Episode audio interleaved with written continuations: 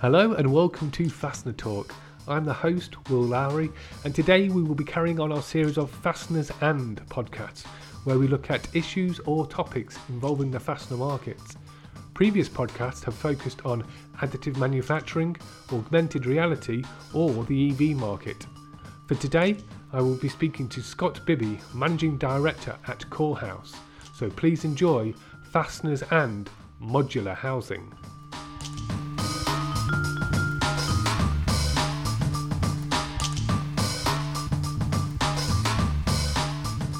Hi, Scott. Thank you very much for joining us today. Hi, Will. It's a pleasure to be joining you. Great. Can you tell me more about Core House and its mission? Yeah, absolutely. So, Core House is a hybrid um, off-site manufacturer. So we do um, a mix between uh, volumetric pods, which include bathrooms, kitchens, and 2D panels uh, for the wall system.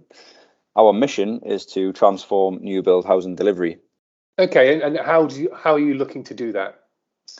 So, with the approach that we have, um, we've looked at all of the challenges within offsite construction, um, things like uh, you know skill shortages, uh, flexibility on site, efficiencies, quality, um, and we've come up with um, Corehouse. So um, we we manufacture off site. We have multi skilled uh, operatives who can come from any industry and be upskilled to deliver our product.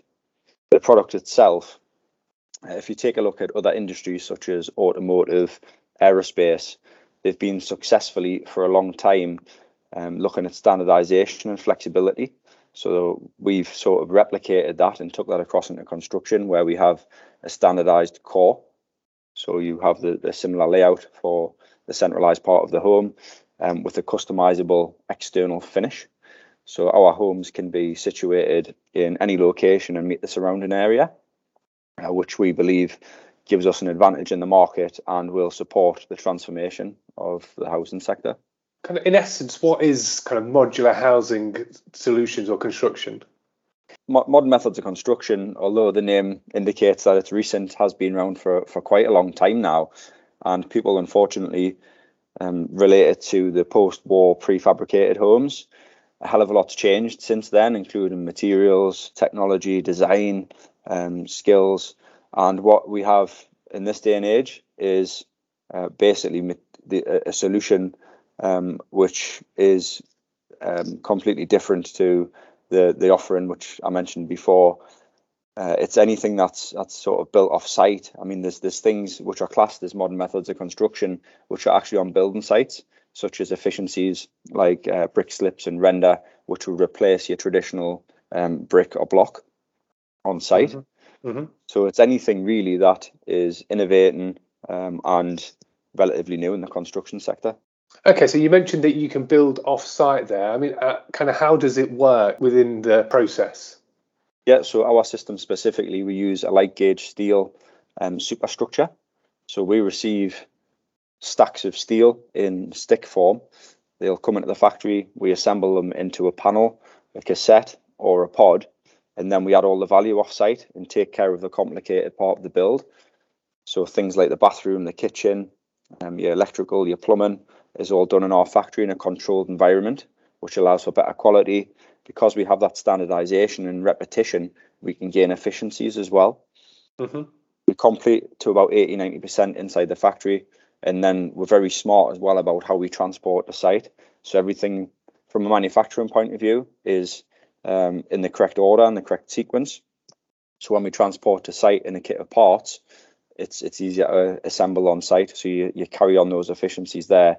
And we have our superstructure up and watertight um, within a couple of days. And then there's just the, the finishing parts to do. So um, your decoration um, and some finishing touches to be added, as well as the, the key connections with the foundation and the services. So that must really speed up the whole kind of construction process, really. Oh, uh, massively. I mean, if you if you look at the savings in time, the fact that you can start construction on site, as in your foundations, your roadworks, and your sewers, whilst you're building the superstructure off-site, you can pretty much half the overall project time, which allows you to get a quicker return on investment and reduces your site costs as well. big benefits there, really, isn't there? Possibly. Yes, huge benefits. What are the challenges when it comes to kind of the modular housing and, and what you're doing? I would say some of the main challenges are perception and mindset of traditional construction, which is changing now, but clearly a lot of people don't like change. You know, that they're a bit cautious of it until they can see it proven. So it's it's convincing people that it works, and the way that we'll do that is by consistently delivering on time to the right quality at, at the right cost.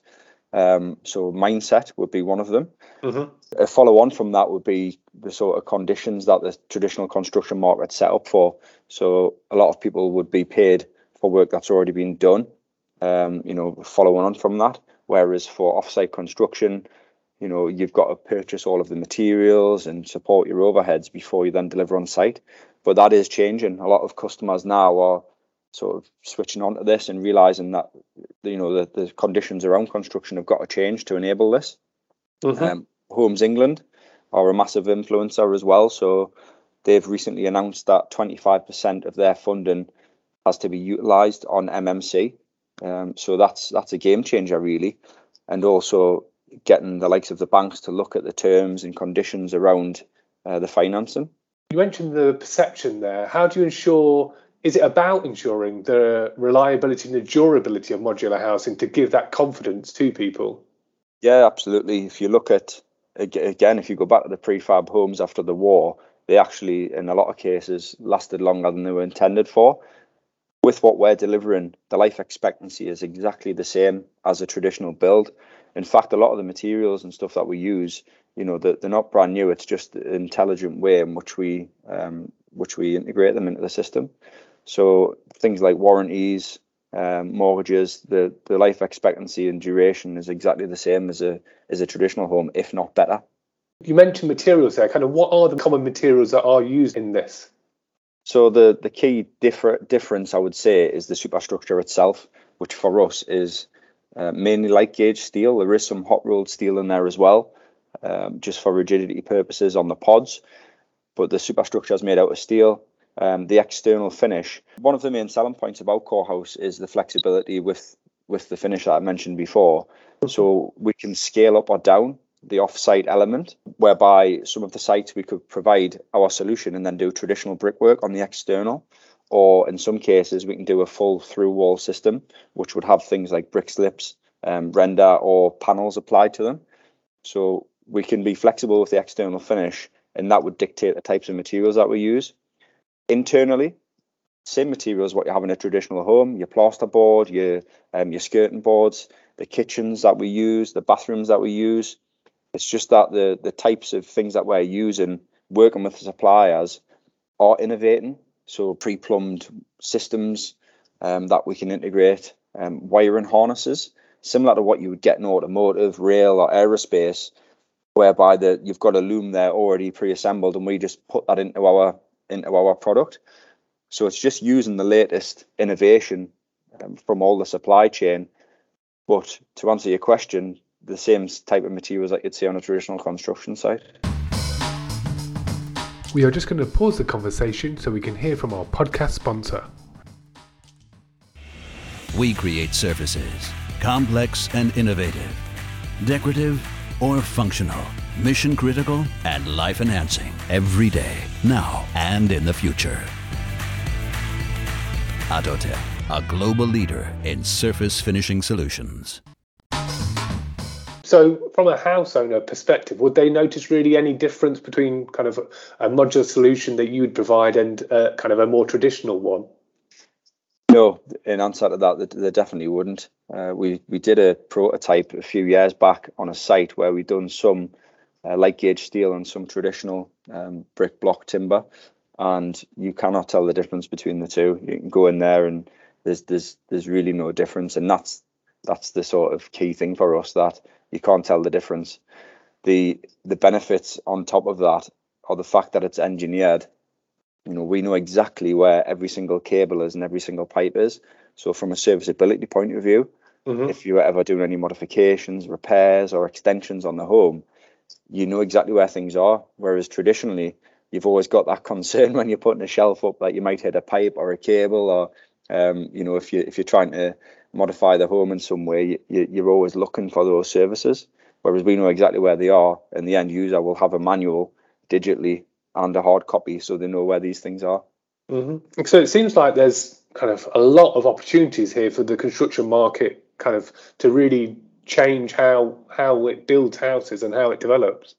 Oh, there's there's huge opportunities, you know, and it, it, my, my father's a traditional house builder, um, and he's he's been around the factory recently, and his eyes are wide open, and he's sort of asking about all the products that we're using, and he can he can see the benefits to it, as can everybody else. It's just a case of now um, proving it, delivering it, um, mm-hmm. and then then it'll become the norm over time.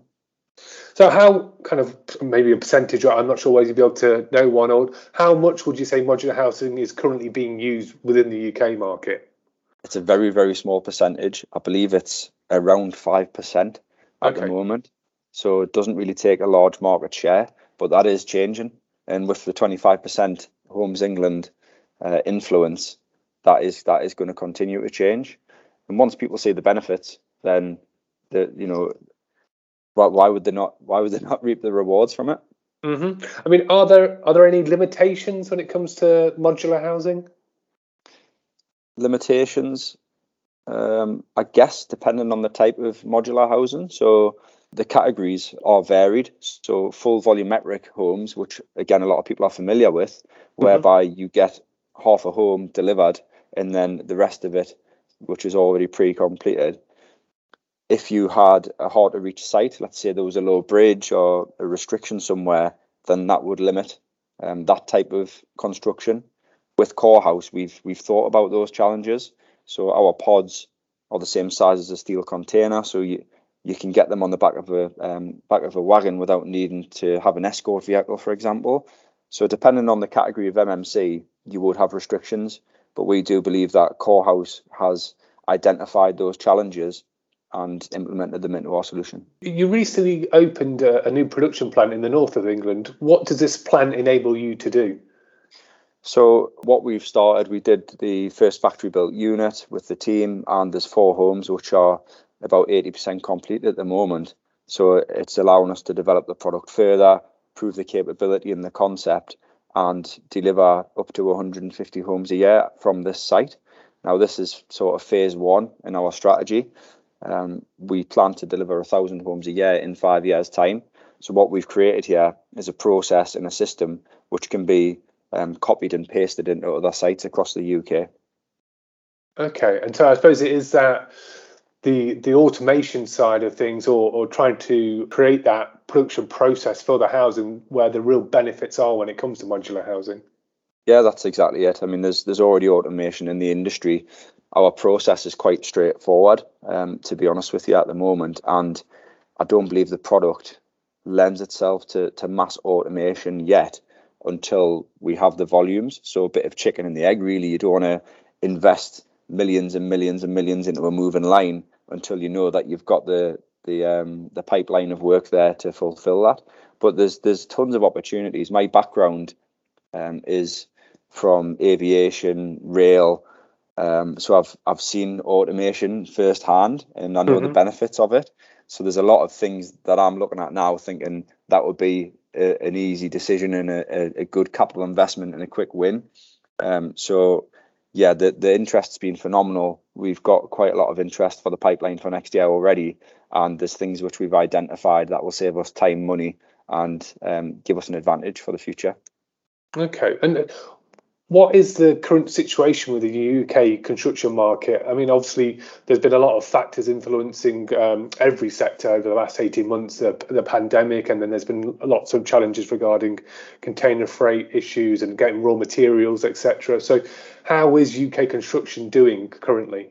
Yeah, it's a, it's a fair comment. I mean, it, the materials clearly a massive problem at the moment, but that's global to be honest mm-hmm. with you, the likes of steel and um, and timber and everything else. It is looking like it should start returning to normal um, post COVID and uh, and Brexit. It has to, to be honest with you, um, because we're at the stage of development that we're at. You know, it hasn't really affected us too too much at the moment, but I know that others are struggling quite a lot. Aside from the materials, construction is the skill shortage. The average age of a bricklayer is 60 years old, um, and it's it's the younger generations, you know, not really wanting to get into construction. It's something I'm genuinely passionate about and playing an active role in is inspiring the next generation of young professionals to to join construction. The the key thing for us is the fact that um, you know the conditions in which people work. Um, the factory we have clean environment. Uh, you know you, you you're not um, open to the weather conditions. We're using technology, so the the team have got tablets where they go around and do uh, quality checks and uh, update their work. So mm-hmm. it, it is an attractive role, and the fact that it's multi-skilled as well. You know, if I if I was leaving school and someone said well, you can be a plaster and you can plaster walls all day every day, that wouldn't personally appeal to me. But if you could have said, well, you can you can learn multiple trades and apply skills and have diversity in the role, and you know, no one no two days are the same, then that would be something I'd be interested in. We've actually got two apprentices that have joined us, and they're doing a multi-skilled off-site um, qualification whilst working um, three or four days a week in the factory as well. So I think that is going to be a key changer, but it just takes time and takes a few years to get these um, younger generations inspired and interested in construction again. I mean, how do you see the modular housing market developing in the future? I know you've mentioned here the the twenty five percent, and that's a, a positive sign. Are there other areas where you see that modular housing might be gaining a bit more traction? Definitely, uh, private sector and traditional construction firms are looking at it now, with um, you know ambitions to do their own, whether that's looking at site efficiencies, um, investing into an off-site solution, or setting something up themselves. It's it's the way it's going, and you know if somebody's putting something in front of you and saying, you know this this is proven to benefit something, then you would be silly not to not to consider it and try and implement it yourself. So I think traditional construction will change. Um, offsite construction will continue to grow. So the market share will increase.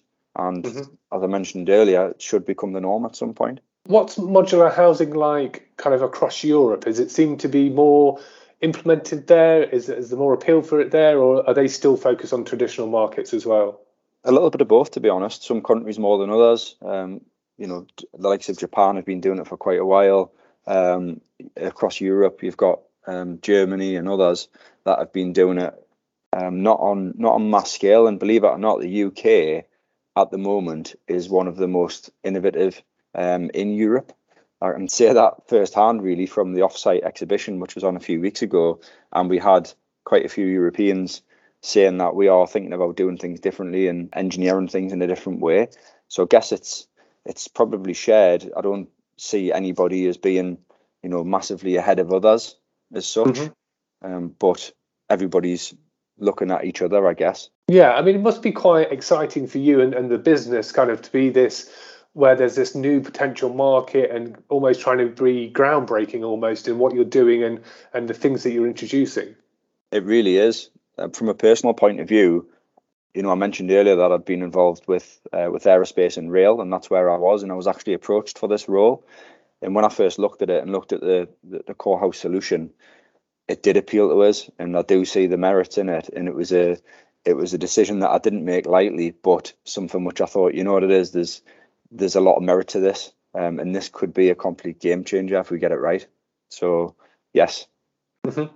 And so, I mean, what are the company's aims for, for the coming years? Have you have you got certain targets in mind?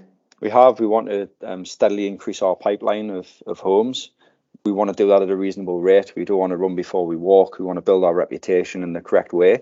So prove what we can do to the right quality, the right standard. Uh, we're actually a social enterprise as well. So we're passionate about generating um, value in the areas which we operate. We want to do that through creating, you know, good quality jobs, um, support and education, which we've been doing. We've been engaging with universities, colleges, and schools, providing guest lectures. Um, and we also want to invest a portion of our profits into the areas which we operate and the areas which need it most. Mm-hmm. And what what about innovation? I mean, how important is that for you, kind of going forward as well, to be constantly developing? Yeah, it's something that we that we actively promote and do. Our product itself is innovative. Um, however, there's products constantly coming onto the market now, which we're always open to. So networking collaborating with others in the industry, which we've been doing actively to find the best product and the best solution. The collective feeling in offsite construction is that together we are stronger. So if one company, you know, catastrophically failed, that would affect the reputation of the whole industry. So mm-hmm. it's it's quite refreshing actually to be part of that and speak to other market leaders that are using these products um, from a safety point of view, from an efficiency point of view, and from a cost point of view. So, what are the type of fastener applications that you're using in, in modular housing?